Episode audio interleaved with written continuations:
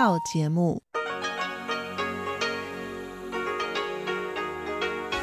ที่นี่สถานีวิทยุเรดิโอไต้หวันอินเตอร์เนชันแนล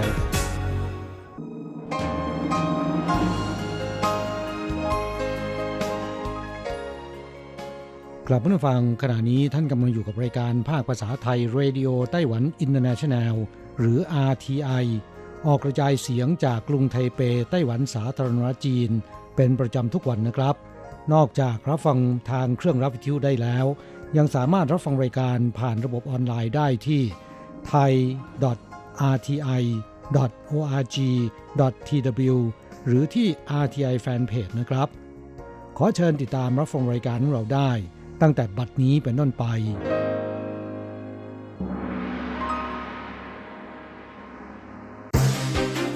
ลำดับแรก ขอเชิญติดตามรับฟัง ข่าวประจำวัน สวัสดีค่ะ คุณผู้ฟัง RTI ที่เคารพทุกท่าน ขอต้อนรับเข้าสู่ช่วงของข่าวประจำวันจากสถานีวิทยุเรดิโอไต้หวันอินเตอร์เนชั่นแนล ในวันพฤหัสบดีที่ 15 เมษายน พุทธศักราช 2564 ข่าวไต้หวันวันนี้มีดิฉันมณพรชัยวุฒิเป็นผู้รายงานค่ะ มีรายละเอียดของข่าวที่น่าสนใจดังนี้ ประธานาธิบดีไช่อิงเหวินพบปากกับคณะผู้แทนจากสหรัฐ ย้ำยินดีให้ความร่วมมือเพื่อปกป้องความสงบสุขในภูมิภาคจากการคุกคามของจีน ช่วงเช้าของวันที่ 15 เมษายน ประธานธิบดีไช่อิงเวินได้พบปากกับคณะผู้แทนของประธานธิบดีโจไบเดนแห่งสหรัฐ ซึ่งประกอบด้วยนายคริสดอตอดีตวุฒิสมาชิก นายริชาร์ดอาร์มิเทจและนายเจมส์สแตนเบิร์ก อดีตรัฐมนตรีช่วยว่าการกระทรวงการต่างประเทศ และนายแดนไบรเออร์ผู้อำนวยการสำนักงานกิจการไต้หวันกระทรวงการต่างประเทศของสหรัฐ เริ่มแรกประธานธิบดีไช่อิงเหวินได้กล่าวต้อนรับนายคริสด็อดด์และคณะสำหรับการเดินทางมาเยือนไต้หวัน ซึ่งนี่เป็นครั้งแรกที่รัฐบาลประธานธิบดีโจไบเดนส่งคณะผู้แทนมาเยือนไต้หวัน อันแสดงให้เห็นถึงความสัมพันธ์ที่แน่นแฟ้นระหว่างทั้งสองฝ่าย ประธานาธิบดีไช่อิงเหวินกล่าวว่า หลังจากที่ประธานาธิบดีโจไบเดนเข้ารับตำแหน่ง ความสัมพันธ์ระหว่างไต้หวันสหรัฐก็ยังคงพัฒนาอย่างต่อเนื่องและมีเสถียรภาพนายแอนโทนีบินเคนรัฐมนตรีว่าการกระทรวงการต่างประเทศ และนายลอยออสติน รัฐมนตรีว่าการกระทรวงกลาโหมของสหรัฐ ก็ได้ประกาศต่อสาธารณชนอย่างหนักแน่นว่าสหรัฐ จะยังคงให้การสนับสนุนไต้หวัน นอกจากนี้กระทรวงการต่างประเทศสหรัฐยังได้ประกาศแนวทางใหม่สำหรับการแลกเปลี่ยนกับไต้หวัน และการลงนาม MOU ของคณะทำงานกิจการยามฝั่งระหว่างไต้หวันสหรัฐ ซึ่งทั้งหมดล้วนแสดงถึงความสัมพันธ์ที่ก้าวหน้าอย่างมาก ประธานธิบดีไช่อิงเหวินกล่าวอีกว่าไต้หวันมีแนวทางป้องกันการแพร่ระบาดของโควิด -19 ที่ดี มีการรักษาสภาพเศรษฐกิจที่แข็งแรง จึงกลายเป็นพันธมิตรด้านการค้าและเศรษฐกิจที่เชื่อถือได้ ไต้หวันและสหรัฐอเมริกามีระบบการจัดการห่วงโซ่อุปทานที่มีประสิทธิภาพปลอดภัย มีการดำเนินความร่วมมือพัฒนาเทคโนโลยี 5G และโครงสร้างพื้นฐาน ดังนั้นจึงหวังว่าการเจรจาที่ฟ้าครั้งใหม่จะเกิดขึ้นโดยเร็ว เพื่อเสริมสร้างความแข็งแกร่งทางเศรษฐกิจและการค้าแบบทวิภาคี นอกจากนี้การที่รัฐบาลสหรัฐเร่งดำเนินการระหว่างประเทศ เกี่ยวกับความร่วมมือแก้ไขปัญหาการเปลี่ยนแปลงของสภาพภูมิอากาศ ไต้หวันเองก็มีความมุ่งมั่นที่จะลดปริมาณคาร์บอนไดออกไซด์และพยายามอย่างเต็มที่เพื่อพัฒนาพลังงานสีเขียวทำให้เชื่อว่านี่จะเป็นประเด็นสำคัญสำหรับความร่วมมือระหว่างไต้หวันและสหรัฐในระยะยาวต่อไป ทั้งนี้ประธานาธิบดีไช่อิงเหวินยังถือโอกาสนี้ขอบคุณรัฐบาลสหรัฐ ที่เน้นย้ำถึงความสำคัญของเสถียรภาพและสันติภาพในช่องแคบไต้หวัน พร้อมชี้ให้เห็นว่ากิจการของกองทัพจีนทั้งเรือรบและเครื่องบินที่เกิดขึ้นบ่อยครั้ง ถือเป็นการกระทำที่คุกคามความสงบสุขของภูมิภาคนี้ ดังนั้นไต้หวันยินดีที่จะให้ความร่วมมือกับประเทศที่มีแนวคิดคล้ายกัน เพื่อปกป้องสันติภาพและความมั่นคงให้กับภูมิภาคอินโดแปซิฟิก กระทรวงศึกษาธิการไต้หวันวาง 3 แนวทางบ่มเพาะบุคลากรด้านเทคโนโลยีสารสนเทศและดิจิทัลจำนวน 83,000 คน เมื่อวันที่ 15 เมษายนในพันหวนจงรัฐมนตรีว่าการกระทรวงศึกษาธิการไต้หวัน ได้กล่าวรายงานต่อคณะกรรมาการศึกษาธิการและวัฒนธรรม สภานิติบัญญัติไต้หวัน ในประเด็นการพัฒนาและดำเนินงานด้านการศึกษาวิทยาศาสตร์เทคโนโลยี ในสถานการณ์ปัจจุบัน ระบุว่าเพื่อตอบสนองต่อนโยบายอุตสาหกรรมนวัตกรรม 5 บวก 2 การดึงให้กลุ่มนักธุรกิจไต้หวันกลับเข้ามาลงทุนในประเทศ และการเพิ่มช่องทางลงทุนของบริษัทต่างชาติขนาดใหญ่ในไต้หวันให้มากขึ้น กระทรวงศึกษาธิการไต้หวันจึงจำเป็นต้องวางแนวทางสำหรับเพิ่มกำลังบุคลากรในส่วนที่ขาดแคลน โดยแบ่งออกเป็น 3 แนวทางใหญ่ ประกอบด้วย 1. การขยายโควต้าจำนวนนักศึกษาที่จะเข้ามาศึกษาต่อ ในสาขาวิชาที่เกี่ยวข้องกับเทคโนโลยีสารสนเทศและการสื่อสาร 2. บ่มเพาะบุคลากรด้านการสื่อสารไร้พรมแดนด้วยข้อมูลดิจิทัล และ 3. เพิ่มช่องทางในการศึกษาหาความรู้ ที่เป็นความเชี่ยวชาญเฉพาะทางเกี่ยวกับเทคโนโลยีสารสนเทศและดิจิทัล ซึ่งแนวทางเหล่านี้จะช่วยบ่มเพาะบุคลากร ให้มีจำนวนเพิ่มขึ้นเฉลี่ยปีละ 7,500 คน และคาดว่า 11 ปีหลังจากนี้จะมีจำนวนบุคลากร 83,000 คน มาเติมเต็มในส่วนที่ขาดแคลนได้ทะเลสาบสุริยันจันทราน้ำแห้งขอดกลายเป็นวิวทุ่งหญ้าสีเขียว ประชาชนแห่ไปถ่ายภาพเช็คอิน สถานการณ์ภัยแล้งในเขตพื้นที่ภาคกลางของไต้หวันยังน่าเป็นห่วง ทะเลสาบสุริยันจันทราหรือซันมูเล็กเมืองนันโถ มีระดับน้ำลดลงต่ำสุดเป็นปฏิการ บึงต้าจูซึ่งเป็นทางไหลเข้าของน้ำสู่ทะเลสาบ ปรากฏเป็นภาพพื้นดินที่แตกแห้ง มีซากตะกอนดินกับกิ่งไม้เก่าๆ มีต้นหญ้าสีเขียวผุดขึ้นมาเป็นหย่อมๆ เมื่อมองจากมุมสูงจะเห็นเป็นทุ่งหญ้าสีเขียวขนาดใหญ่ ดึงดูดประชาชนจำนวนมากมาถ่ายรูปเช็คอิน จนกลายเป็นอีกหนึ่งแลนด์มาร์คที่เกิดขึ้นจากวิกฤตภัยแล้งครั้งนี้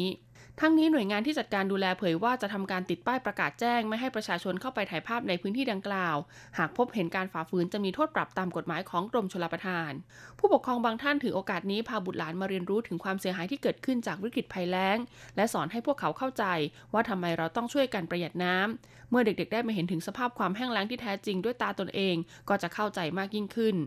ตอนนี้เขื่อนกับอ่างเก็บน้ำในไต้หวันที่มีปริมาณน้ำเหลือไม่ถึง 10%ล้วนตั้งอยู่ในเขตพื้นที่ภาคกลาง ประกอบด้วยเขื่อนยงเหอซานเมืองเมียวลี่ มีปริมาณน้ำเหลือ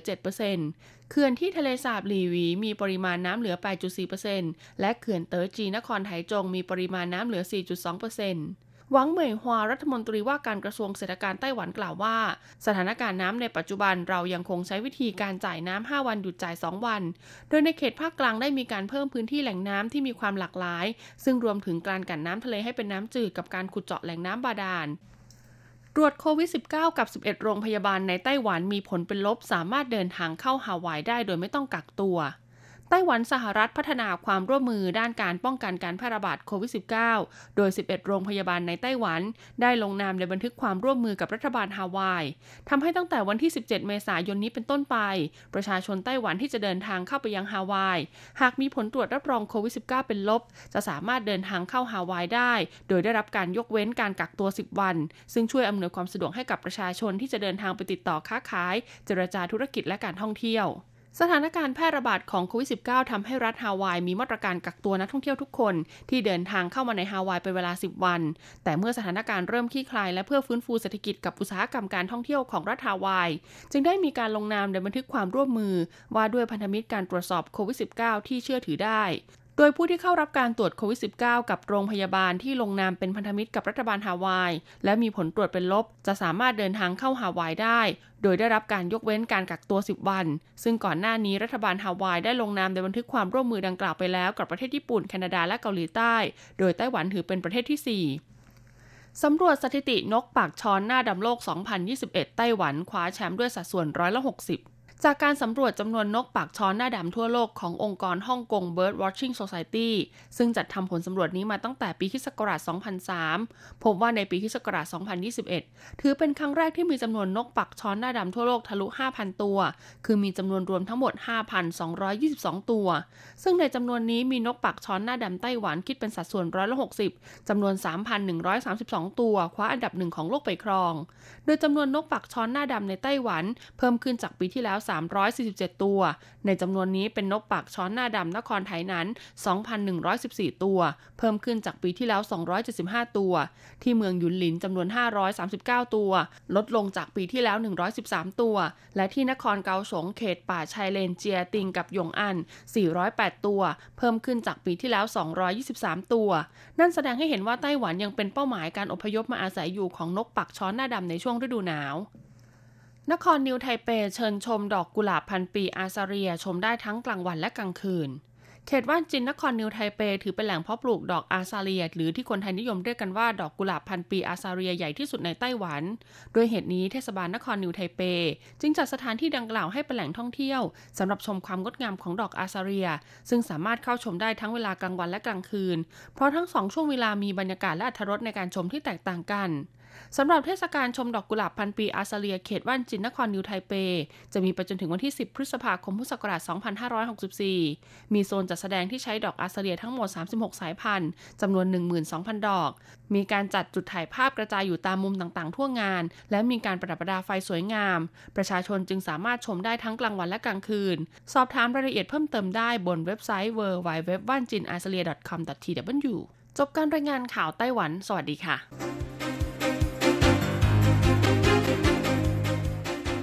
ต่อไปขอเชิญฟังข่าวต่างประเทศและข่าวจากเมืองไทยค่ะ สวัสดีค่ะคุณผู้ฟังที่เคารพ ช่วงของข่าวต่างประเทศและข่าวในเมืองไทยรายงานโดยดิฉันการจยากริชยาคมค่ะ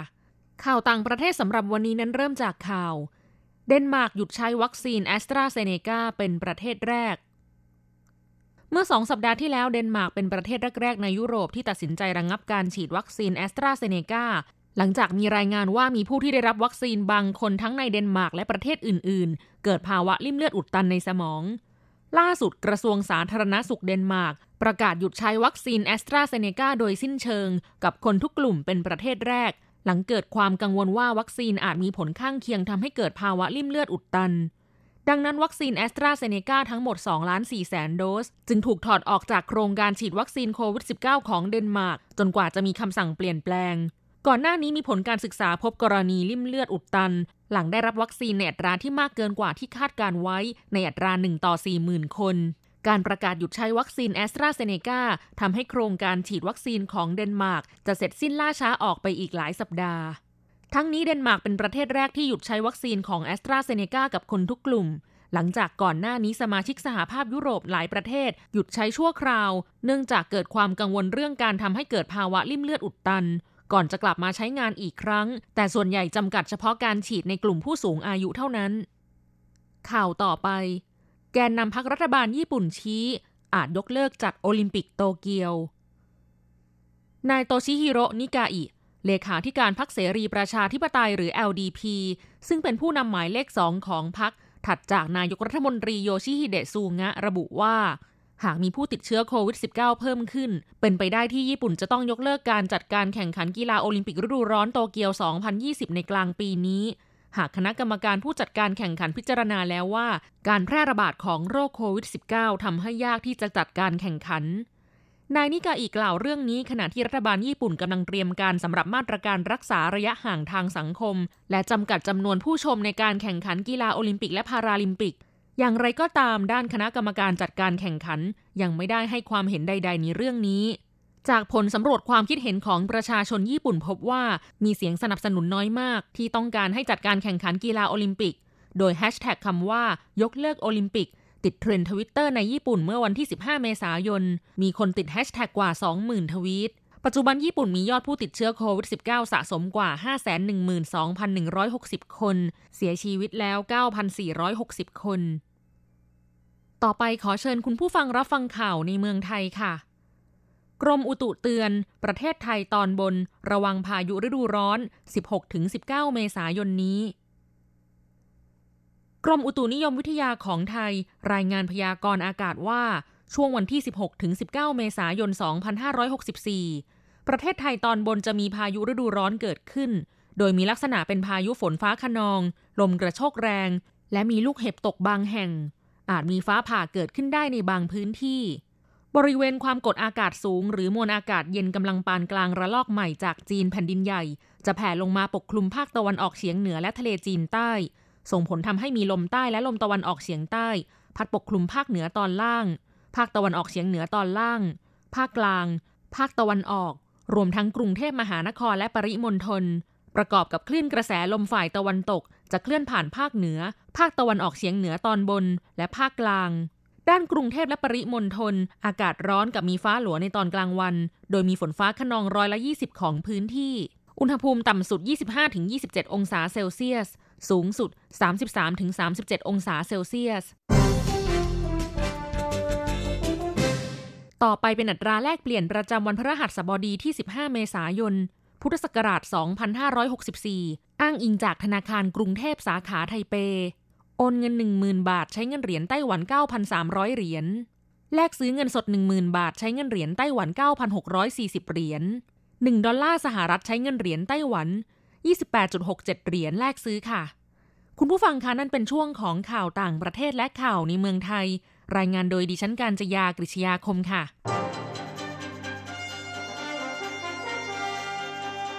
ท่านกำลังรับฟังรายการภาคภาษาไทยเรดิโอไต้หวันอินเตอร์เนชันแนลหรือ RTI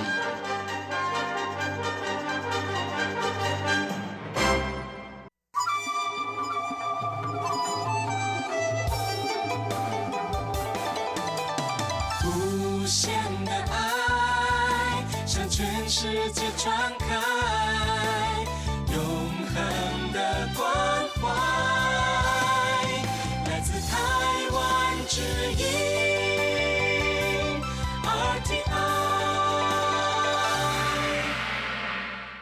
รับคุณครับขณะนี้คุณกำลังติดตามรับฟังรายการภาคภาษาไทยจากสถานีวิทยุ RTI ซึ่งส่งกระจายเสียงจากกรุงไทเป ไต้หวันสาธารณรัฐจีนอยู่นะครับและต่อไปนั้นขอเชิญคุณผู้ฟัง ติดตามรับฟังชีพประจรเศรษฐกิจ จากการจัดเสนอของกฤษณัยสายประพาส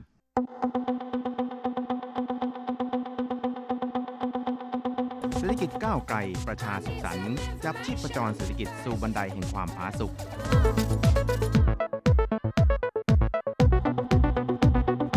จับชีพประจรเศรษฐกิจกับกฤษณัยสายประพาส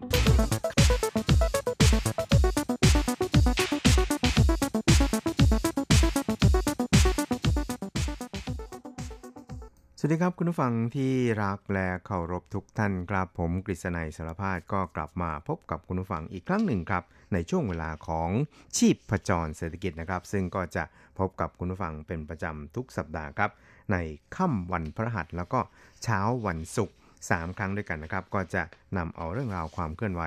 ที่น่าสนใจทางด้านเศรษฐกิจในไต้หวันในช่วงที่ผ่านมามาเล่าสู่กันฟังครับครับสำหรับเรื่องแรกที่เราจะมาคุยกันในวันนี้นะครับ ก็อาจจะเป็นเรื่องราวที่ค่อนข้างจะเป็นข่าวดีของไต้หวันนะครับ เพราะว่าการส่งออกของไต้หวันในช่วงเดือน มีนาคมที่ผ่านมานั้นก็ปรากฏว่า ทุบสถิติรายเดือน เท่าที่เคยมีมาเลยก็ว่าได้ครับ เพราะว่ามีการส่งออก ทะลุหลักล้านล้านเหรียญไต้หวันแล้วนะครับ ซึ่งถ้าว่าคิดเป็นเงินเหรียญสหรัฐนะครับหรือว่า US ดอลลาร์แล้วนี่นะครับ ก็ตกถึง 35,890 ล้านเหรียญสหรัฐนะครับ ซึ่งก็เป็นตัวเลขการส่งออกของเดือนที่แล้วนะครับ ก็คือเดือนมีนาคมนั่นเองครับ ก็เป็นตัวเลขของทางกระทรวงการคลังของไต้หวันสาธารณจีนนะครับ ก็ปรากฏว่าเป็นตัวเลขรายเดือนที่สูงที่สุดเท่าที่เคยมีมานะครับ โดยเป็นการเติบโตร้อยละ 27.1 ครับ แล้วก็โตต่อเนื่องเป็นเดือนที่ 9 ด้วยนะครับ แล้วก็คาดว่าในเดือนนี้ก็คือเดือนเมษายนนะครับน่าที่จะมีการโตในระดับเลข 2 หลักเหมือนกันนะครับ ก็คืออยู่ในระดับประมาณร้อยละ 20 ถึงร้อยละ 27 นะครับ ส่วนทางด้านการนำเข้านี่นะครับ ก็ปรากฏว่าทุบสถิติรายเดือนเช่นเดียวกันนะครับ มีมูลค่ารวมทั้งสิ้นถึง 32,200 ล้านเหรียญสหรัฐนะครับ โตร้อยละ27 นะครับ ส่งผลให้ไต้หวันนั้นได้ดุลการค้าในไตรมาสแรกเนี่ย14,360 ล้านเหรียญสหรัฐนะครับ ก็เรียกได้ว่าเป็นตัวเลขที่ทำให้ไต้หวันนั้นชื่นอกชื่นใจพอสมควรเลยทีเดียวนะครับ เพราะว่าจากในช่วงโควิดที่ผ่านมานั้นหลายประเทศเนี่ยก็ตกอยู่ในภาวะที่ เศรษฐกิจซบเซานะครับ โดยเฉพาะอย่างยิ่งต้องมีการล็อกดาวน์ ต้องมีการลดกิจกรรมทางด้านเศรษฐกิจอะไรต่างๆนะครับ แต่ว่าในส่วนของไต้หวันนั้นก็มีการลดเหมือนกันนะครับ เพียงแต่ว่าอาจจะไม่ได้รุนแรงเหมือนกับในบางประเทศนะครับ แล้วก็มีการอัดเม็ดเงินก็ไปสู่ระบบเศรษฐกิจค่อนข้างมากพอสมควรนะครับ โดยใช้นโยบายสามเท่านะครับ หรือว่าคูปอง 3 เท่า คือชาวบ้านเนี่ยใช้ 1,000 ไปซื้อคูปอง 3,000 นะครับมาเป็นการจับจ่ายใช้สอยของตัวเองนะครับ ก็คือได้ทุกคนไม่มีการแบ่งแยกแล้วก็ไม่ต้องลงทะเบียนด้วยนะครับ ก็เรียกได้ว่าการอัดคูปอง 3 เท่าเข้าไปเนี่ยก็ส่งผลให้เศรษฐกิจไต้หวันนั้นสามารถยืนอยู่ได้นะครับ ตลอดจนในช่วงของโควิด -19 เนี่ยปรากฏว่าการ work from home นะครับหรือว่า การสอนการเรียนแบบทางไกลนะครับ ก็จำเป็นจะต้องใช้อุปกรณ์ที่เกี่ยวข้องนะครับ โดยเฉพาะอย่างยิ่งแผ่นชิปนะครับ แล้วก็คอมพิวเตอร์อะไรต่างๆ ซึ่งไต้หวันนั้นก็ถือว่าเป็นฐานการผลิตสำคัญของโลก ทั้งในส่วนของคอมพิวเตอร์ในส่วนของแผ่นชิปต่างๆนี่นะครับ ก็เรียกได้ว่าทำให้ไต้หวันเนี่ยก็ได้รับอนิสงส์จากจุดนี้นะครับ ก็ส่งผลให้ สายการบินของไต้หวันนั้น ไม่มีสายการบินไหนที่อยู่ในสภาวะขาดทุนนะครับกำไรกันทั้งหมดนะครับไม่ว่าเป็น China Airlines หรือว่า EVA Air เพราะว่าก็ปรับกลยุทธ์ครับเปลี่ยนจากการขนส่งผู้โดยสารมาเป็นการขนส่งสินค้าครับครับแล้วก็จากผลของการที่ไต้หวันมีการส่งออกแบบทะลุเพดานนี่นะครับก็ทำให้สถิติล่าสุดขององค์การการค้าโลกหรือ WTO นี่นะครับ ก็ปรากฏว่ามูลค่าการนำเข้าและส่งออกของโลกในปีที่ผ่านมานี่นะครับลดลงร้อยละเจ็ดนะครับการค้าโลกได้รับผลกระทบอย่างรุนแรงจากการระบาดอย่างหนักของโควิด -19 ครับนี่ก็ตามนะครับการส่งออกของไต้หวันในช่วงเวลาเดียวกันมีมูลค่าสูงถึง 30,000 กว่าล้านเหรียญสหรัฐ เติบโตแบบชนิดที่เรียกว่าสวนกระแสโลกครับขยับขึ้นไปเป็นประเทศที่มีการส่งออกมากที่สุด เป็นอันดับที่ 15 ของโลก ขยับขึ้นมา 2 อันดับจากปี 2019 แล้วก็ถือว่าเป็นสถิติที่ดีที่สุด ในรอบ 16 ปีของไต้หวันครับครับกระทรวงการคลังไต้หวันรายงานสถิติล่าสุดว่า จากสีล่าสุดของ WTO นั้นพบว่าทั่วโลกได้รับผลกระทบจากการระบาดของโควิด -19 ทำให้มูลค่าการส่งออกรวมนั้นมีเพียง 17.6 ล้านล้านเหรียญสหรัฐเท่านั้นนะครับ ลดลง 7.5%ต่อปีนะครับ ส่วนการนำเข้าของทั่วโลกก็มีมูลค่ารวม 17.8 ล้านล้านเหรียญสหรัฐ ลดลงต่อปีร้อยละ7.6 มีมูลค่าต่ำสุดในรอบ 4 ปี ทั้ง 2 รายการเลยทีเดียวครับครับส่วนอันดับการส่งออกของประเทศต่างๆทั่วโลกนะครับแต่วันนั้นส่งออกรวม 345,210 ล้านเหรียญสหรัฐ คิดเป็นร้อยละ 2 ของมูลค่าการส่งออกทั่วโลก จัดอยู่ในอันดับที่ 15 ของโลกขยับขึ้น 2 อันดับจากปีก่อนหน้านี้นะครับซึ่งก็ เป็นผลงานที่ดีที่สุดในรอบ 16 ปีของไต้หวันด้วย นับตั้งแต่ปี 2005 เป็นต้นมาครับครับและเมื่อเปรียบเทียบสีเสือแห่งเอเชียแล้วฮ่องกงส่งออกเพิ่มขึ้น อันดับก็ขยับขึ้น 2 อันดับ อยู่ในอันดับที่ 6 ส่วนเกาหลีใต้กับสิงคโปร์นั้นส่งออกลดลง แต่เกาหลีใต้นั้นยังคงสามารถรักษาอยู่ในอันดับเดิมคืออันดับ 7 นะครับ สิงคโปร์ขยับขึ้น 1 อันดับเป็นอันดับที่ 14 เพราะประเทศอื่นๆ นั้นส่งออกลดลงมากกว่านั่นเองครับสำหรับในส่วนของไต้หวันนะครับเนื่องจากประเทศสเปนและรัสเซีย มีอันดับลดลงเป็นอย่างมากครับในขณะที่การส่งออกของไต้หวันนั้นเพิ่มขึ้นแบบสวนกระแสทำให้อันดับโลกของไต้หวันขยับไปตาม ติดชนิดที่เรียกว่า หายใจรถต้นคอกับสิงคโปร์ทีเดียวครับ โดยขยับขึ้นถึง 2 อันดับไปอยู่ในอันดับที่ 15 ของโลกครับส่วนด้านการนำเข้าปีที่แล้วนี่นะครับไต้หวันนำเข้าทั้งสิ้น 285,800 ล้านเหรียญสหรัฐ คิดเป็น 1.6%ของการนำเข้าทั่วโลก แม้มูลค่าจะใกล้เคียงกับปีก่อนหน้านี้ แต่อันดับนั้นลดลงหนึ่งอันดับครับ อยู่ในอันดับที่ 18 ครับสำหรับอีกด้านหนึ่งนั้นเมื่อพิจารณาจากสัดส่วนของการส่งออกของแต่ละประเทศแล้วจะเห็นได้ว่า เนื่องจากจีนนั้นมีคลัสเตอร์การผลิตกระจายอยู่ทั่วโลกครับ และมีการขยายการผลิตไปสู่สินค้าที่มีมูลค่าเพิ่มสูงขึ้น ขึ้นแท่นแชมป์แทนเยอรมนีแล้วก็สหรัฐมาตั้งแต่ปี 2009 จนถึงปี 2020 การส่งออกนั้นมีสัดส่วนสูงถึง 14.7%พุ่งขึ้นถึงร้อยละ 4.4 จากปี 2010 ทีเดียวครับครับนอกจากนี้นะครับในส่วนของฮ่องกงนั้น ในช่วงระหว่างปี 2010 ถึง 2020 นั้น มีการส่งออกที่มีสัดส่วนขยับขึ้น 0.5%ซึ่งในช่วงเวลาเดียวกัน การส่งออกของไต้หวันนั้นก็เพิ่มขึ้นเพียงร้อยละ 0.2 เท่านั้นนะครับ ญี่ปุ่น เยอรมนีสหรัฐสิงคโปร์ และเกาหลีใต้ ต่างมีสัดส่วนการส่งออกลดลงเมื่อเทียบกับปี 2010 1.4% 0.2% 0.2%แล้วก็ 0.1%ตามลำดับครับ และที่สำคัญนั้น เนื่องจากมีการระบาดของโควิด -19 ที่ค่อนข้างรุนแรงด้วยนะครับ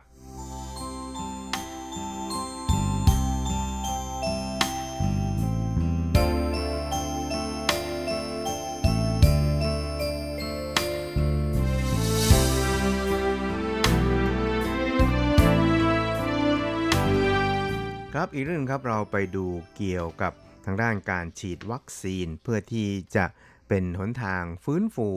อุตสาหกรรมทางด้านการท่องเที่ยวนะครับ ซึ่งในไต้หวันเองนั้นก็ได้ความสำคัญกับเรื่องนี้พอสมควรนะครับ ก็มีการนำเข้าวัคซีนจากโครงการโควัคนะครับ ก็ประมาณ 2-3 แสนโดสแล้วเนี่ยนะครับ ในขณะที่ในส่วนของไทยเนี่ยก็พยายามที่จะฟื้นฟูการท่องเที่ยวเหมือนกันเพราะว่า รายได้จากการท่องเที่ยวของไทยนั้นค่อนข้างสูงนะครับของไต้หวันเองนั้นก็ไม่น้อยหน้าไปกว่ากันสักเท่าไหร่นักนะครับ ถึงแม้ว่าจำนวนตัวเลขนักท่องเที่ยวเนี่ยจะน้อยกว่าของไทยเนี่ยประมาณ 3-4 เท่าตัวนะครับ แต่ว่าเมื่อการท่องเที่ยวไต้หวันได้รับผลกระทบนะครับ ผู้ประกอบการเนี่ยก็จะได้รับผลกระทบด้วยไม่ว่าจะเป็นในส่วนของบริษัททัวร์นะครับ หรือว่าโรงแรมนะครับ ตลอดไปจนถึงกิจการทางด้านการท่องเที่ยว แล้วก็สายการบินต่างๆ ด้วยนะครับ เพราะนั้นเนี่ยในช่วงที่ผ่านมานี่นะครับก็ปรากฏว่ามีหลายแบงค์นะครับหรือว่าสถาบันการเงินของต่างชาติหลายแบงค์นะครับก็ได้ออกมาเตือนเกี่ยวกับการฉีดวัคซีนในไต้หวันที่ค่อนข้างจะล่าช้าว่า อาจจะกระทบต่อการฟื้นฟูการท่องเที่ยวของไต้หวันเองครับครับปัจจุบันนะครับทั่วโลกก็กำลังก้าวเข้าสู่ยุคแห่งการฉีดวัคซีน ป้องกันโควิด -19 นะครับเศรษฐกิจไต้หวันนั้นก็กำลังทะยานสู่จุดสูงสุด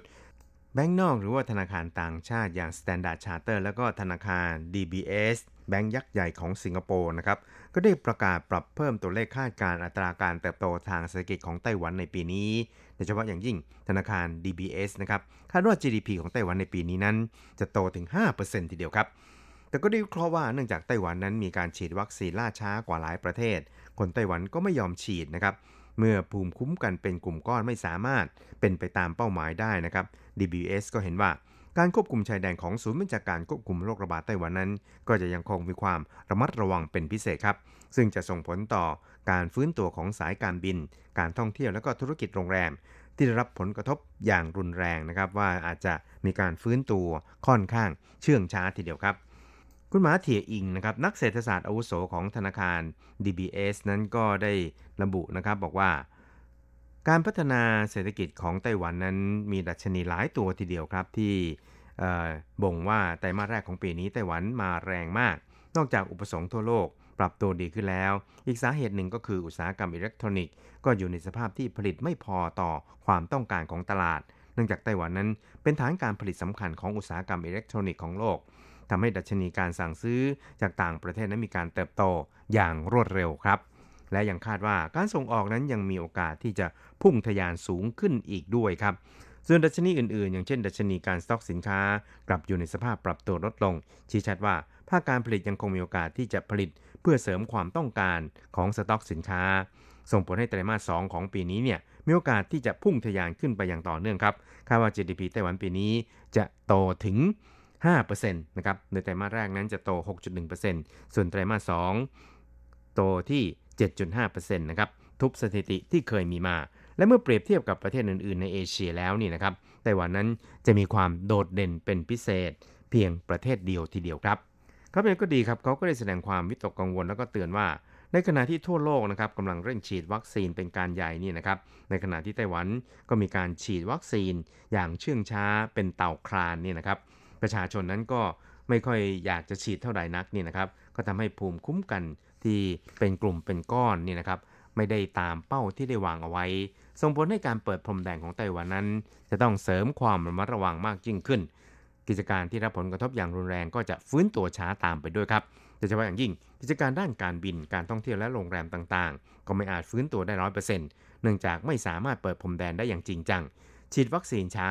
และผู้คนก็ไม่อยากฉีด จะต้องส่งผลกระทบต่อการฟื้นตัวของภาคธุรกิจที่เกี่ยวข้องเหล่านี้ อย่างไม่ต้องสงสัยเลยทีเดียวครับ ครับส่วนแบงก์นอกอีกแบงก์หนึ่งนะครับก็เป็นยักษ์ใหญ่ทางด้านธนาคารพาณิชย์ของโลกเหมือนกันนะครับ นั่นก็คือ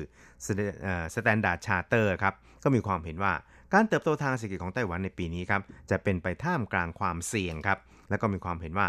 สถานการณ์การระบาดของโควิด -19 ปีที่แล้วเนี่ยส่งผลให้การส่งออกแล้วก็การผลิตเติบโตขึ้นเป็นอย่างมาก อย่างความต้องการอุปกรณ์เพื่อการติดต่อทางไกล ทั้งการทำงานแล้วก็การศึกษาเนี่ย บางทีในปีนี้เนี่ยครับอาจไม่เกิดเหตุการณ์ที่ธุรกิจต้องอาศัยยุทธศาสตร์ แนวป้องกันมาเสริมสินค้าในสต็อก ให้เพียงพอต่อความต้องการ เพื่อการส่งออกอีกต่อไปนะครับ เพราะฉะนั้นเนี่ยก็คาดกันว่า การฉีดวัคซีนนี่นะครับน่าที่จะส่งผลกระทบต่อการที่ไต้หวันเนี่ยจะมีการฟื้นตัวโดยเฉพาะอย่างยิ่งในส่วนของอุตสาหกรรมการท่องเที่ยว แล้วก็อุตสาหกรรมการบินต่างๆ ด้วยครับ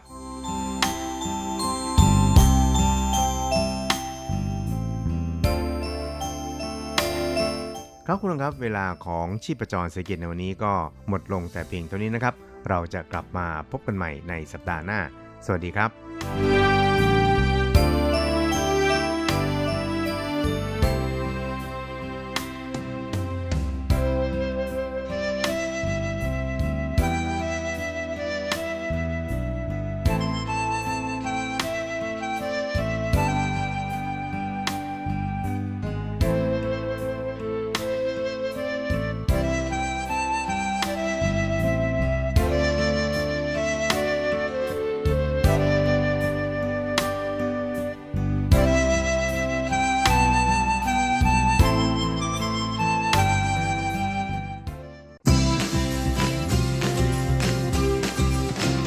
ข่าวเด็ดกีฬามัน รู้ลึกฉับไว ไม่ว่าที่ไหนในโลกกว้างกับทีระยางหลัเจาะลึกกีฬาโลก สวัสดีครับคุณฟังทุกท่านผมทีระยางพร้อมด้วยเจาะลึกกีฬาโลกประจำสัปดาห์นี้ก็กลับมาพบกับคุณฟังอีกแล้ว เช่นเคยเป็นประจำพร้อมข่าวกีฬาเด็ด ๆ มัน ๆ จากทั่วโลก และสำหรับสัปดาห์นี้เราก็มาเริ่มกันที่ข่าวคราวในแวดวงกีฬาเทนนิสกัน กับความเคลื่อนไหวล่าสุดของรายการแข่งขันระดับแกรนด์สแลมใหญ่ของปีอย่าง French Open นที่ปีนี้เดิมทีนั้นก็ได้ถูกย้ายมาจะแข่งกันเดือนหน้านี้นะฮะเริ่มแข่งวันที่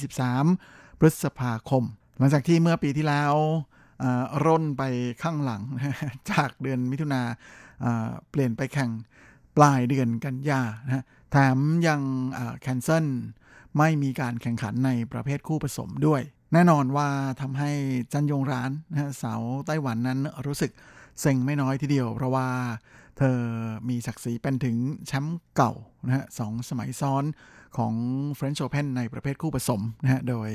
เธอจับคู่กับหนุ่มใหญ่ชาวโครเอเชียอย่างอีวานโดดิก ซึ่งเธอก็เป็นเจ้าของสถิติ เธอกับหนุ่มโครเอเชียรายนี้นะเป็นเจ้าของสถิติที่เป็นแชมป์คู่ผสมคู่แรกนะที่รักษาตำแหน่งแชมป์เอาไว้ได้ หลังจากที่คว้าแชมป์ในปี 2018 แล้วก็ 2019 นะฮะ แต่ว่าน่าเสียดายที่ปี 2020 นั้น ไม่มีการแข่งขันในประเภทคู่ผสมนะของ French Open จนทำให้สาวเจ้าพลาดโอกาสในการทำสถิตินะคว้าแชมป์3 ปีซ้อนมาครองนะฮะแต่ไม่ว่าจะอย่างไรนะฮะปีนี้หลังจากที่ French Open ประกาศจะกลับมาแข่งใหม่โดยเดิมทีเริ่ม 23 พฤษภานะฮะล่าสุดนั้นก็มีข่าวออกมาแล้วว่าด้วยความที่ทางฝ่ายจัดการแข่งขันนั้น อยากจะให้มีผู้ชมเข้ามาในสนามมากขึ้นนะก็ น่าจะมีการเลื่อนการแข่งขันออกไปอีกหนึ่งอาทิตย์นะไปเริ่มแข่งวันที่ 30 พฤษภาคมแทน พร้อมนี้ก็ยืนยันแล้วด้วยว่าจะมีการจัดแข่งขันในประเภทคู่ผสมตามเดิมนะฮะแต่ว่าจะมีการลดจำนวนคู่ที่เข้าแข่งนะฮะโดยเดิมทีนั้นจะเปิดให้มีรอบแรกนะฮะมีแข่งทั้งหมด 32 คู่ 16 แมตช์ลาจะร่น เหลือเพียงแค่ 16 คู่ 8 แมตช์เท่านั้นนะฮะในรอบแรก พร้อมนี้อีกประเด็นหนึ่งที่หลายฝ่ายจับตามองนะก็คือเรื่องของเงินรางวัลนะฮะที่ล่าสุดฝ่ายจัดกรแข่งขันนั้นยังไม่ได้ประกาศยอดเงินรางวัลรวมที่จะให้กับนักกีฬาในปีนี้นะครับ แต่ส่วนใหญ่ก็เดากันว่าไม่น่าจะห่างจากปีที่แล้ว ที่มีเงินรางวัลรวม 38 ล้านยูโร สักเท่าไหร่นะฮะโดยปีที่แล้วนั้นในประเภทเดียวนะฮะใครที่ได้แชมป์ก็จะคว้าไป 1.6 ล้านยูโรนะฮะในขณะที่รองแชมป์ก็จะได้8แสนยูโร และนอกจากในส่วนของประเภทเดี่ยวแล้วนะฮะจันยงหรานก็จะเอ้ยไม่ใช่ครับ นอกจากในส่วนของอประเภทคู่ผสมแล้วนะฮะยังมีนักกีฬาไต้หวันที่จะมาร่วมลงแข่งอีกหลายคนทีเดียวในทัวร์นาเมนต์นี้นะฮะไม่ว่าจะเป็น ประเภทหญิงคู่ที่มีทั้งจันยงรานกับจันเท่าฉิงนะฮะในประเภทหญิงคู่ แล้วก็ยังมีเซี่ยสวยนะฮะที่ปัจจุบันเป็นมือวันอันดับหนึ่งของโลกในประเภทหญิงคู่อยู่นะฮะโดยเมื่ออาทิตย์ที่แล้วเธอก็เพิ่งประกาศนะฮะจะจับคู่กับมือวางอันดับสองคนปัจจุบันในประเภทคู่ก็คือเอลิสเมอร์เทนจากเบลเยียมนะฮะก็ คาดว่าคู่นี้ก็จะลงแข่งในทัวร์นาเมนต์หลักๆ ในปีนี้ด้วยกันนะฮะหลังจากที่คู่หูคนเก่งของเซี่ยซูเวยอย่างบาร์โบราสตรีโควานั้น ต้องลาคอร์ทชั่วคราวเนื่องจากแหมเตรียมจะเป็นคุณแม่ป้ายแดง ในขณะที่ประเภทหญิงเดี่ยวนั้นเซี่ยซูเวยก็น่าจะมีโอกาสได้ร่วมลงแข่งเหมือนกันนะฮะเพราะว่าอันดับโลกของเธออยู่ในเรทที่ค่อนข้างจะดีทีเดียวนะฮะต่ำกว่า 100 รอบนี้ก็ยังมีหลูเย่นซินนะฮะที่เพิ่งจะกลับมาลงแข่งใหม่นะฮะในช่วงต้นปีที่ผ่านมา รวมทั้งยังมีดาวรุ่งนะฮะของไต้หวันในประเภทเดี่ยวอีกหลายคน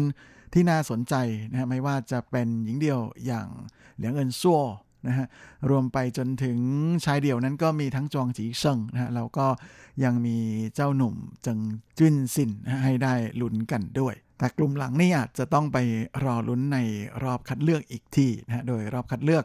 ของ French Open นั้นก็จะมีขึ้นก่อนหน้าการแข่งขัน 1 อาทิตย์ เดี๋ยวไว้ถึงช่วงใกล้ๆนะฮะก็คงจะมีโอกาสได้มาจับตาติดตามความเคลื่อนไหวของทัพนักกีฬาไต้หวันนะในทัวร์นาเมนต์ใหญ่ระดับโลก รายการนี้กันอย่างแน่นอน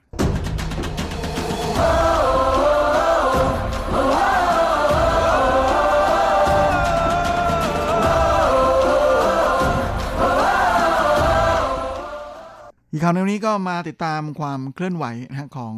คู่ผสมไต้หวันในกีฬา table tennis หรือปิงปองกัน โดยหลังจากที่เจิ้งอีจิ้งนะและหลินหวินหรูสาวและหนุ่มไต้หวันควงคู่กัน คว้าแชมป์ ในการแข่งขัน 2 ทัวร์นาเมนต์ใหญ่ที่กาตาร์นะฮะของ World Table Tennis หรือ WTT นะฮะจนทำให้อันดับโลกของทั้งคู่นั้นพุ่งขึ้นไปอยู่ที่อันดับหนึ่งของโลกในประเภทคู่ผสมนะฮะล่าสุดนั้นทั้งสองคนที่เดินทางกลับมาไต้หวันนั้นก็พ้นระยะกักตัวเองนะเพื่อสังเกตอาการแล้ว 21 วันนะฮะตอนนี้ด้วยความที่กีฬา โตเกียวโอลิมปิกนะก็กำลังงวดเข้ามาทุกทีนะฮะทั้งสองคนก็เตรียมความพร้อมนะฮะในช่วงเวลาที่เหลือนี้จะอยู่ในไต้หวันเป็นหลัก ซึ่งเจ้าหญิงจิ้งก็ให้สัมภาษณ์นะฮะบอกว่า 3 เดือนสุดท้ายก่อนโอลิมปิกนี้ทั้งเธอและหลินหวินหรูนะฮะจะใช้เวลาอยู่ในไต้หวันตลอด โดยก่อนหน้านี้หลังจากที่มีโอกาสได้ร่วมลงแข่งทั้งทัวร์นาเมนต์ World Cup นะฮะแล้วก็ WTT เนี่ยก็ทำให้ทั้งสองคนนั้น ค่อนข้างเข้าใจนะฮะ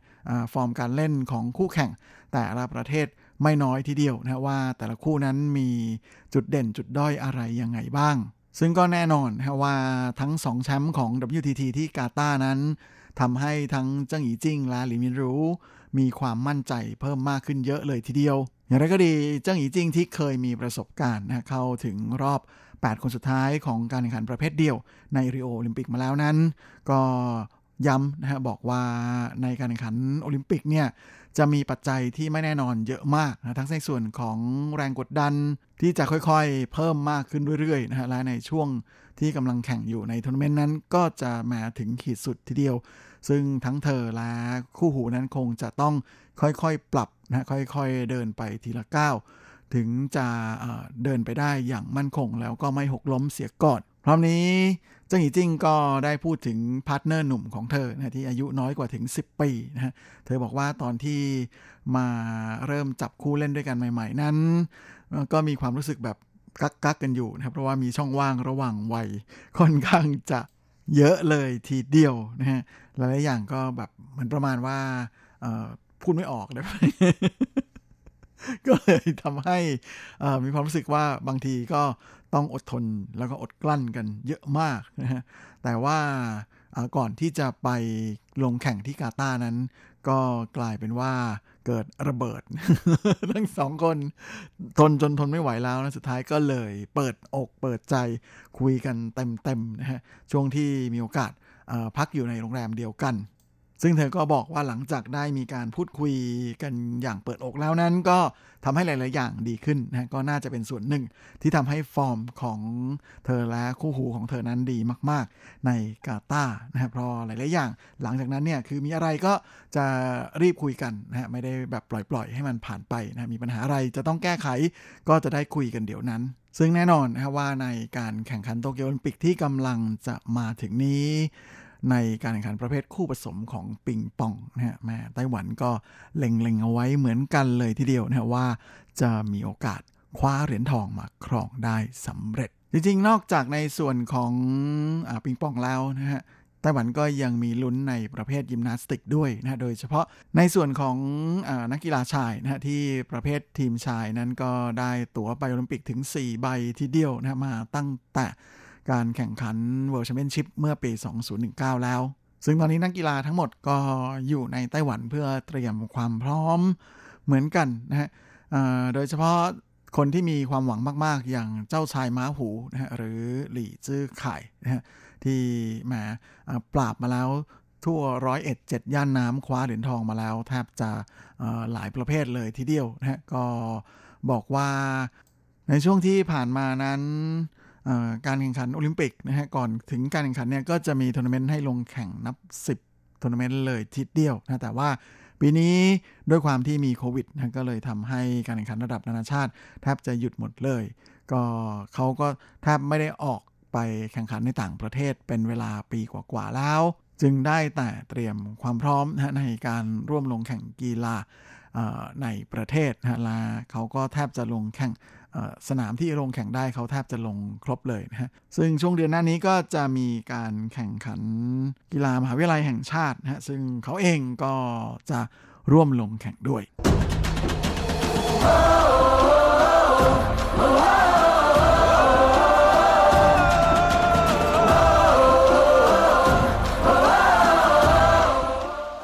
และสำหรับข่าวทิ้งท้ายของรายการวันนี้ก็มากันที่ข่าวคราวของ เดอะลินซ a นิตี้นะฮะหรือหนุ่มเจเรมี่ลิน ลินชูเฮานะฮะนักบาสชาวอเมริกันนะฮะเชื้อสายเอเชีย ซึ่งหลังจากที่ไม่ต่อสัญญากับทีมบาสเกตบอลใน CBA ลีกอาชีพของจีนนะเพื่อกลับไปรอโอกาสที่ NBA นะฮะเพื่อจะกลับไปเล่น NBA อีกครั้งตามที่เขาใฝ่ฝัน ล่าสุดก็เหมือนกับว่าแหมโอกาสกำลังจะมาถึงเหมือนกัน เรื่องของเรื่องก็คือ Jamal Murray นะฮะกาดของทีม Denver Nuggets นั้นได้รับบาดเจ็บนะฮะเมื่อวันที่ 13 เมษาที่ผ่านมานะในการแข่งขันกับ Warriors และหลังจากที่ได้มีการตรวจวินิจฉัยโดยแพทย์แล้วนะฮะก็ปรากฏว่าเอ่อ Jamal Murray นั้นมีอาการเส้นเอ็นไขว้หน้าของหัวเข่าซ้ายฉีกขาดนะฮะ ทำให้ฤดูการแข่งขันปีนี้ก็แทบจะปิดประตูปิดฉากไปสำหรับเขาเรียบร้อยแล้ว หลังจากนั้นปุ๊บก็มีสื่อกีฬานะฮะของสหรัฐ The Athletic นะฮะก็ได้ตีพิมพ์บทความโดย Shams Charania บอกว่าเรื่องนี้จะสร้างปัญหาให้กับ Nuggets แน่นอนฤดูการแข่งขันปีนี้นะฮะพวกเขามีสถิติชนะ 34 แพ้ 20นะฮะอยู่ในอันดับ 4 ของเขตตะวันตก โดยตอนนี้ทีม Nuggets นั้นที่มีฟอร์มดี ๆ หน่อยก็มีแค่นิโคล่าโยคิชที่เป็น center ของทีมนะฮะซึ่งมีฟอร์มในระดับ MVP เลยทีเดียวนะฮะละเมเร่ก็แทบจะถือเป็นมือรองอันดับ 2 ในทีมก็ว่าได้ โดยเขาลงสนามไป 48 เกมนะฮะทำได้ 21.2 คะแนนเฉลี่ย แล้วก็ rebound 4ครั้งกับแอสซิสอีก 4.8และหลังจากที่ NBA ได้ปิดการซื้อขายไปแล้วนะฮะทำให้ตอนนี้ ถ้านักเก็ตต้องการจะซื้อตัวผู้เล่นใหม่นั้นก็คงทำได้แต่พวก free agent ที่ไม่มีสัญญาในกับสังกัดในปัจจุบันนะตอนนี้ก็เหลือเหลือแค่ลินซูเหานะที่ดูดีหน่อย เพราะว่าฟอร์มของเขาในการแข่งขัน G League นะกับซานตาครูซวอริเออร์นั้นก็ไม่เลวทีเดียวนะฮะทำคะแนนเฉลี่ยได้ 19.8 คะแนน แล้วก็ 6.4 assist ต่อต่อนัด แถมที่สำคัญก็คือใน top score นะฮะของ G League ทั้ง 11 คนนะฮะมีเพียงหลินซูเหาคนเดียวที่ไม่มีสัญญากับทีมใน NBA อันนี้ก็เล่นเอาแม่หลินซูเหาเองก็น่าจะดีใจไม่น้อยเลยทีเดียว เพราะว่าเจ้าตัวหลังจากที่เห็นบทความนี้ตีพิมพ์ออกมานั้นเขาก็ได้ retweetแถมยังโพสต์คอมเมนต์ด้วยนะฮะว่าตอนนี้เขาต้องการแค่โอกาสสักครั้งเท่านั้น แล้วก็แฮชแท็กว่าพร้อมเตรียมเตรียมตัวพร้อมแล้ว ซึ่งก็แน่นอนนะฮะว่ามีแฟนนักเก็ตหลายคนทีเดียวนะฮะที่รู้สึกว่าทางต้นสังกัดนั้นก็น่าจะลองเซ็นสัญญากับหลินชูเฮาดูนะเพื่อที่จะเสริมกำลังในส่วนของทัพนักกีฬาตัวสำรอง งานนี้บอกได้เลยว่าแม่มีลุ้นแน่ๆนะฮะแฟนๆหลินชูเฮาก็คงจะต้องแม่จับ ตาติดตามสถานการณ์อย่างใกล้ชิดนะฮะว่าจะมีโอกาสได้เห็นเดอะลินซ a นิตี้ของเรากลับมาลงเล่นโลดแล่นอยู่ใน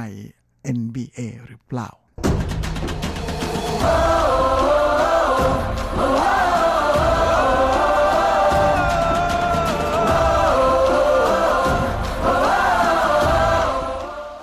ครับและเวลาของรายการสัปดาห์นี้ก็หมดลงอีกแล้ว ผมก็คงจะต้องขอตัวขอลาไปก่อนในเวลาเพียงเท่านี้ เอาไว้เราค่อยกลับมาพบกันอีกครั้งอาทิตย์หน้าเช่นเคย ในวันและเวลาเดียวกันนี้สำหรับวันนี้ขอให้ท่านโชคดี มีความสุขสุขภาพแข็งแรงกันทุกหน้าทุกคนเฮ้งๆและสวัสดีครับ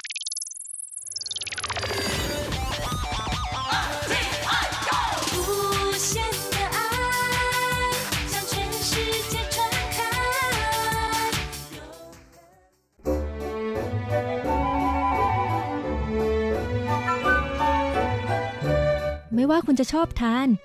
คุณจะชอบทำหรือคุณจะชอบชิม หมุนมาฟังที่นี่ เรามีความอร่อย พร้อมเสิร์ฟให้คุณทุกสัปดาห์กับรายการเลาะรั้วครัวไต้หวันดำเนินรายการโดยดีเจยุ้ยมณพรชัยวุฒิ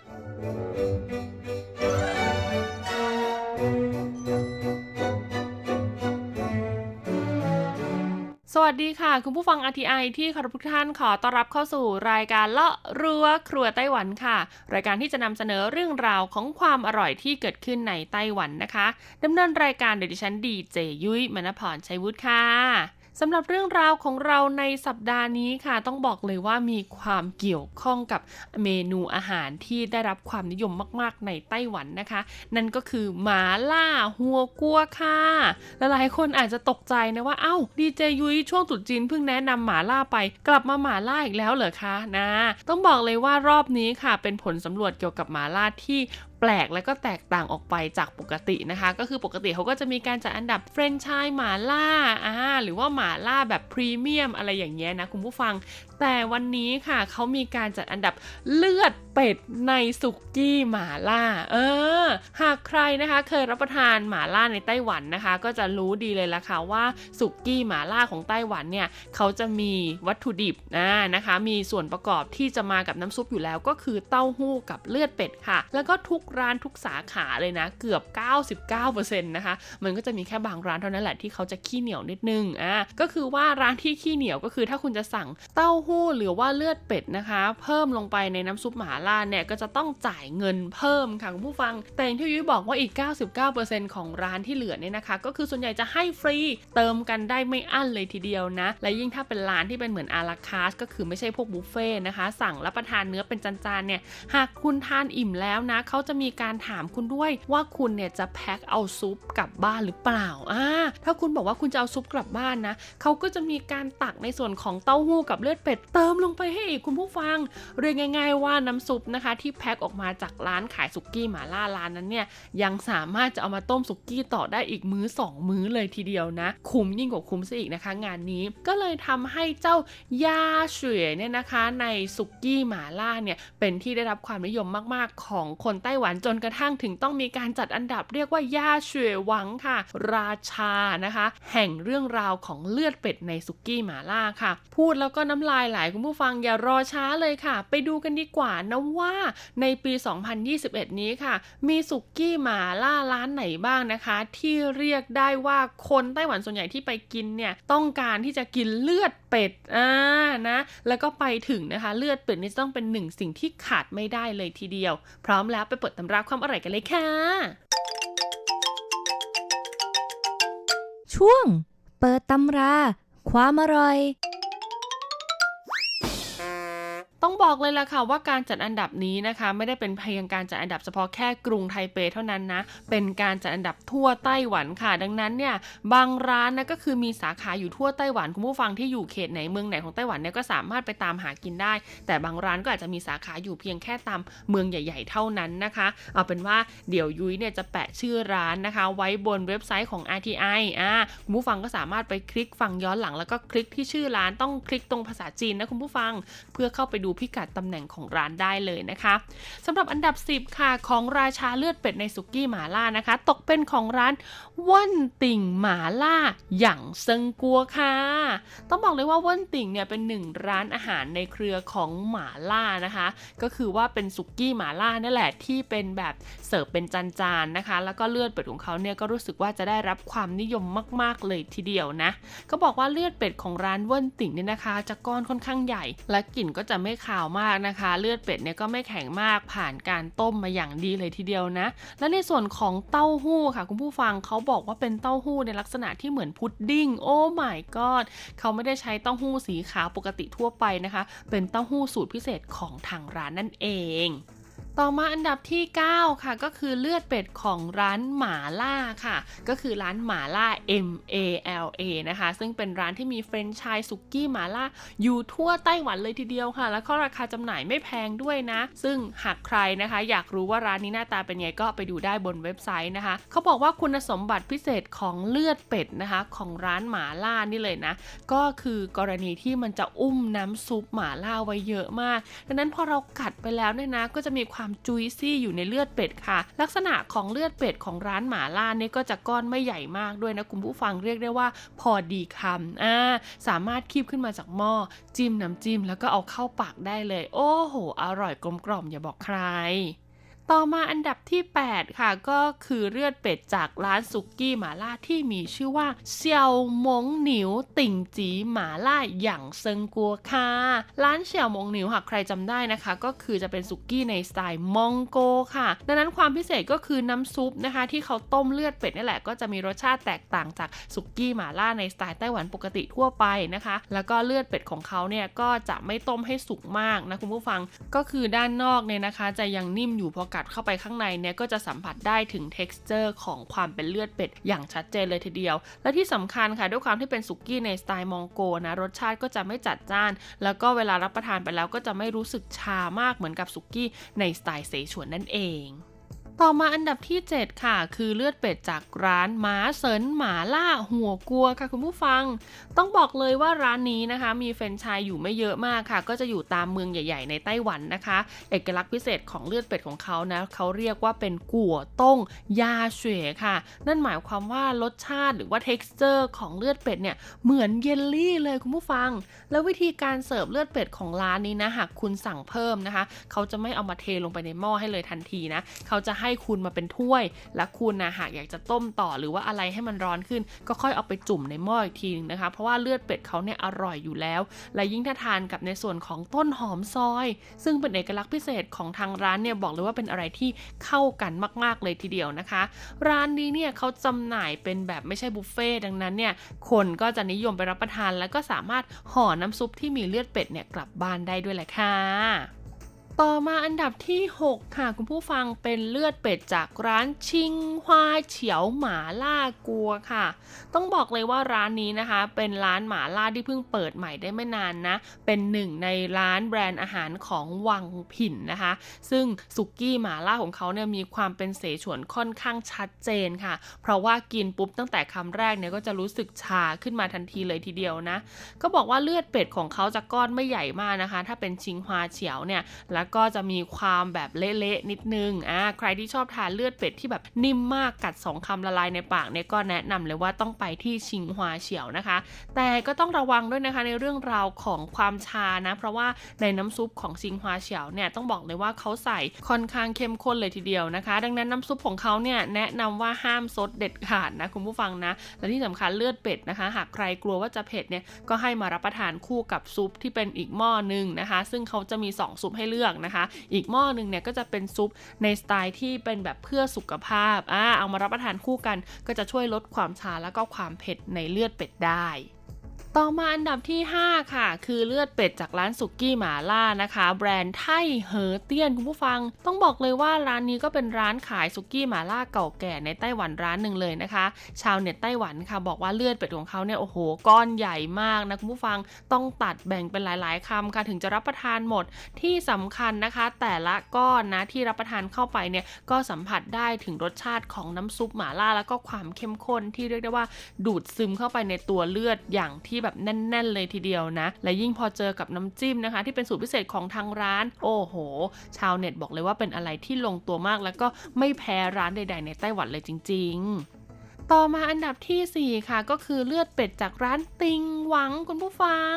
ต้องบอกเลยว่าติงหวังหมาล่าหัวกัวนะคะ ก็เป็นแบรนด์เฟรนช์ชายสุกี้หมาล่าที่ใหญ่มากๆในไต้หวันแล้วก็เก่าแก่มากๆค่ะ ตัวยุ้ยเองเนี่ยก็ชอบติ่งหวังมากๆ เพราะว่าน้ำซุปหมาล่าของเขาเนี่ยถือว่าไม่เผ็ดมากนะคะ เต้าหู้ของเขานะที่ใส่กับ ในส่วนของเลือดเป็ดนะคะ มีทั้งเต้าหู้ขาวที่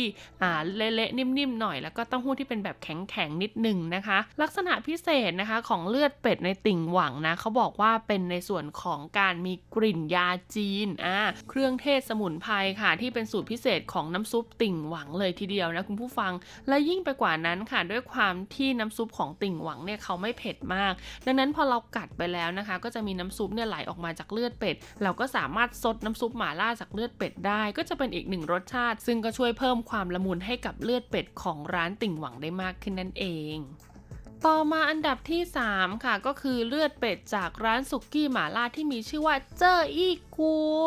ต้องบอกเลยนะคะว่าเจออี้กัวเนี่ยเขาเคยได้รับอันดับที่1นะคุณผู้ฟังของสุกี้หม่าล่าเฟรนช์ชายในไต้หวันที่เรียกว่ายอดเยี่ยมมากๆมาแล้วค่ะ ดังนั้นแน่นอนว่าในเมื่อคุณภาพสุกี้หม่าล่าเขาได้อันดับหนึ่งคุณภาพของเลือดเป็ดเขาก็ไม่แพ้เจ้าใดเช่นเดียวกันค่ะ ความพิเศษของเลือดเป็ดของเจ้าไอ้กัวนะคะ เขาจะไม่ได้หั่นเป็นก้อนสี่เหลี่ยมใหญ่มากนะเขาจะหั่นออกเป็นเหมือนเส้นๆเป็นแบบสี่เหลี่ยมผืนผ้ามีความยาวๆนิดหนึ่งนะคะ ดังนั้นเนี่ยรสสชาติก็จะมีความเหนียวหนึบคิวๆอ่าเด้งดึงเด้งดึงนะคะ เวลารับประทานเนี่ยก็สามารถคีบมา 1 ก้อนนะคะ แล้วก็จุ่มกับน้ำจิ้มแล้วก็รับประทานได้เลย ซุปของเจ้ยกัวเนี่ยด้วยความที่เราสามารถเลือกระดับความเผ็ดได้นะคะผู้ฟังเวลาเราไปสั่งเนี่ยดังนั้นหากคุณเลือกซุปที่รสชาติไม่เผ็ดมาก ก็จะสามารถซดน้ำซุปนะของเขากับเลือดเป็ดไปพร้อม ๆ กันได้เลยทีเดียวละค่ะ เป็นอะไรที่ลงตัวแล้วก็ฟินมากนะคะ ยุ้ยแนะนำว่าเจ้ยกัวเนี่ยนะเต้าหู้เขาก็อร่อยมากคุณผู้ฟัง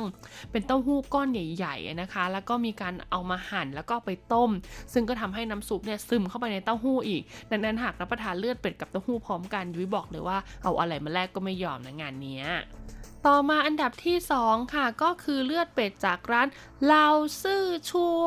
น ต้องบอกเลยล่ะค่ะว่าร้านเหล่าซื่อชวนเนี่ยก็เป็นอีกหนึ่งร้านสุกี้แบรนด์เก่าแก่ในไต้หวันแล้วก็มีสาขาอยู่ทั่วไต้หวันเลยทีเดียวนะคะ เลือดเป็ดของเหล่าซื่อชวนเนี่ยยุ้ยเตือนไว้ก่อนเลยนะคุณผู้ฟังว่าหากเป็นไปได้นะคะ เวลารับประทานเนี่ยกรุณาเติมน้ำซุปในฝั่งที่เป็นซุปเพื่อสุขภาพสีขาวๆเนี่ยใส่ลงไปก่อน แล้วก็แบ่งเลือดเป็ดค่อยๆ ทานทีละนิดนะคะ เพราะอะไรเพราะว่าเหล่าซื่อชวนเนี่ยนะเขาเป็นน้ำซุปสุกี้หม่าล่าในสไตล์เซชวนแท้ ดังนั้นความชาของเขานี่นะยุ้ยให้เลย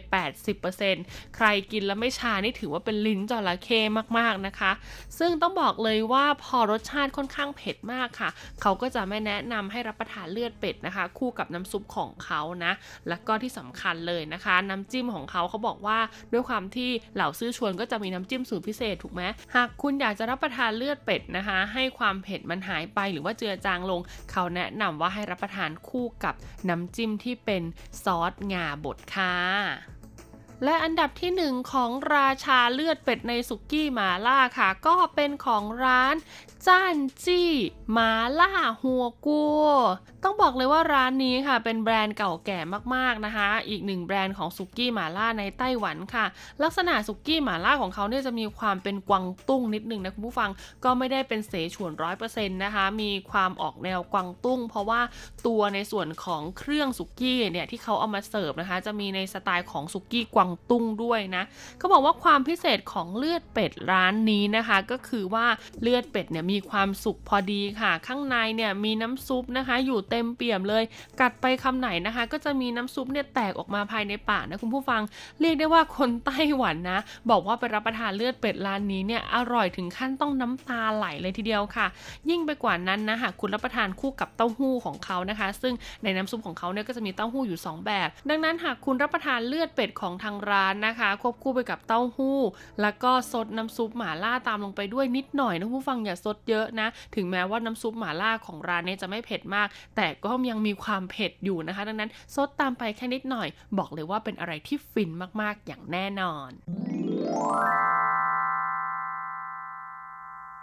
เป็นยังไงบ้างล่ะคะ กับเรื่องราวความอร่อยของ 10 อันดับนะคะ ราชาเลือดเป็ดในสุกี้หม่าล่าของไต้หวันค่ะ บอกเลยว่าแต่ละแบรนด์แต่ละร้านเนี่ยนะนอกเหนือจากคุณภาพของสุกี้นะคะ เครื่องสุกี้และก็เนื้อที่เขานำมาใช้ในการรับประทานสุกี้แล้ว เขาก็ยังมีเลือดเป็ดค่ะที่เป็นอีกหนึ่งนะคะ ส่วนประกอบสำคัญเลยในสุกี้หม่าล่าที่ชูรสชาติของสุกี้หม่าล่าแต่ละร้านเนี่ยให้โดดเด่นมากยิ่งขึ้นนะซึ่งยุ้ยต้องบอกเลยนะว่ามีจริงๆนะคนคนไต้หวันเนี่ยที่เลือกไปรับประทานสุกี้หม่าล่าร้านนี้ เพียงเพราะต้องการรับประทานเลือดเป็ดพร้อมกับเต้าหู้อร่อยๆในน้ำซุปสุกี้หม่าล่าเท่านั้นเองแหละค่ะสำหรับวันนี้หมดเวลาของรายการเลาะรั้วครัวไต้หวันแล้วพบกันใหม่สัปดาห์หน้านะคะ สวัสดีค่ะ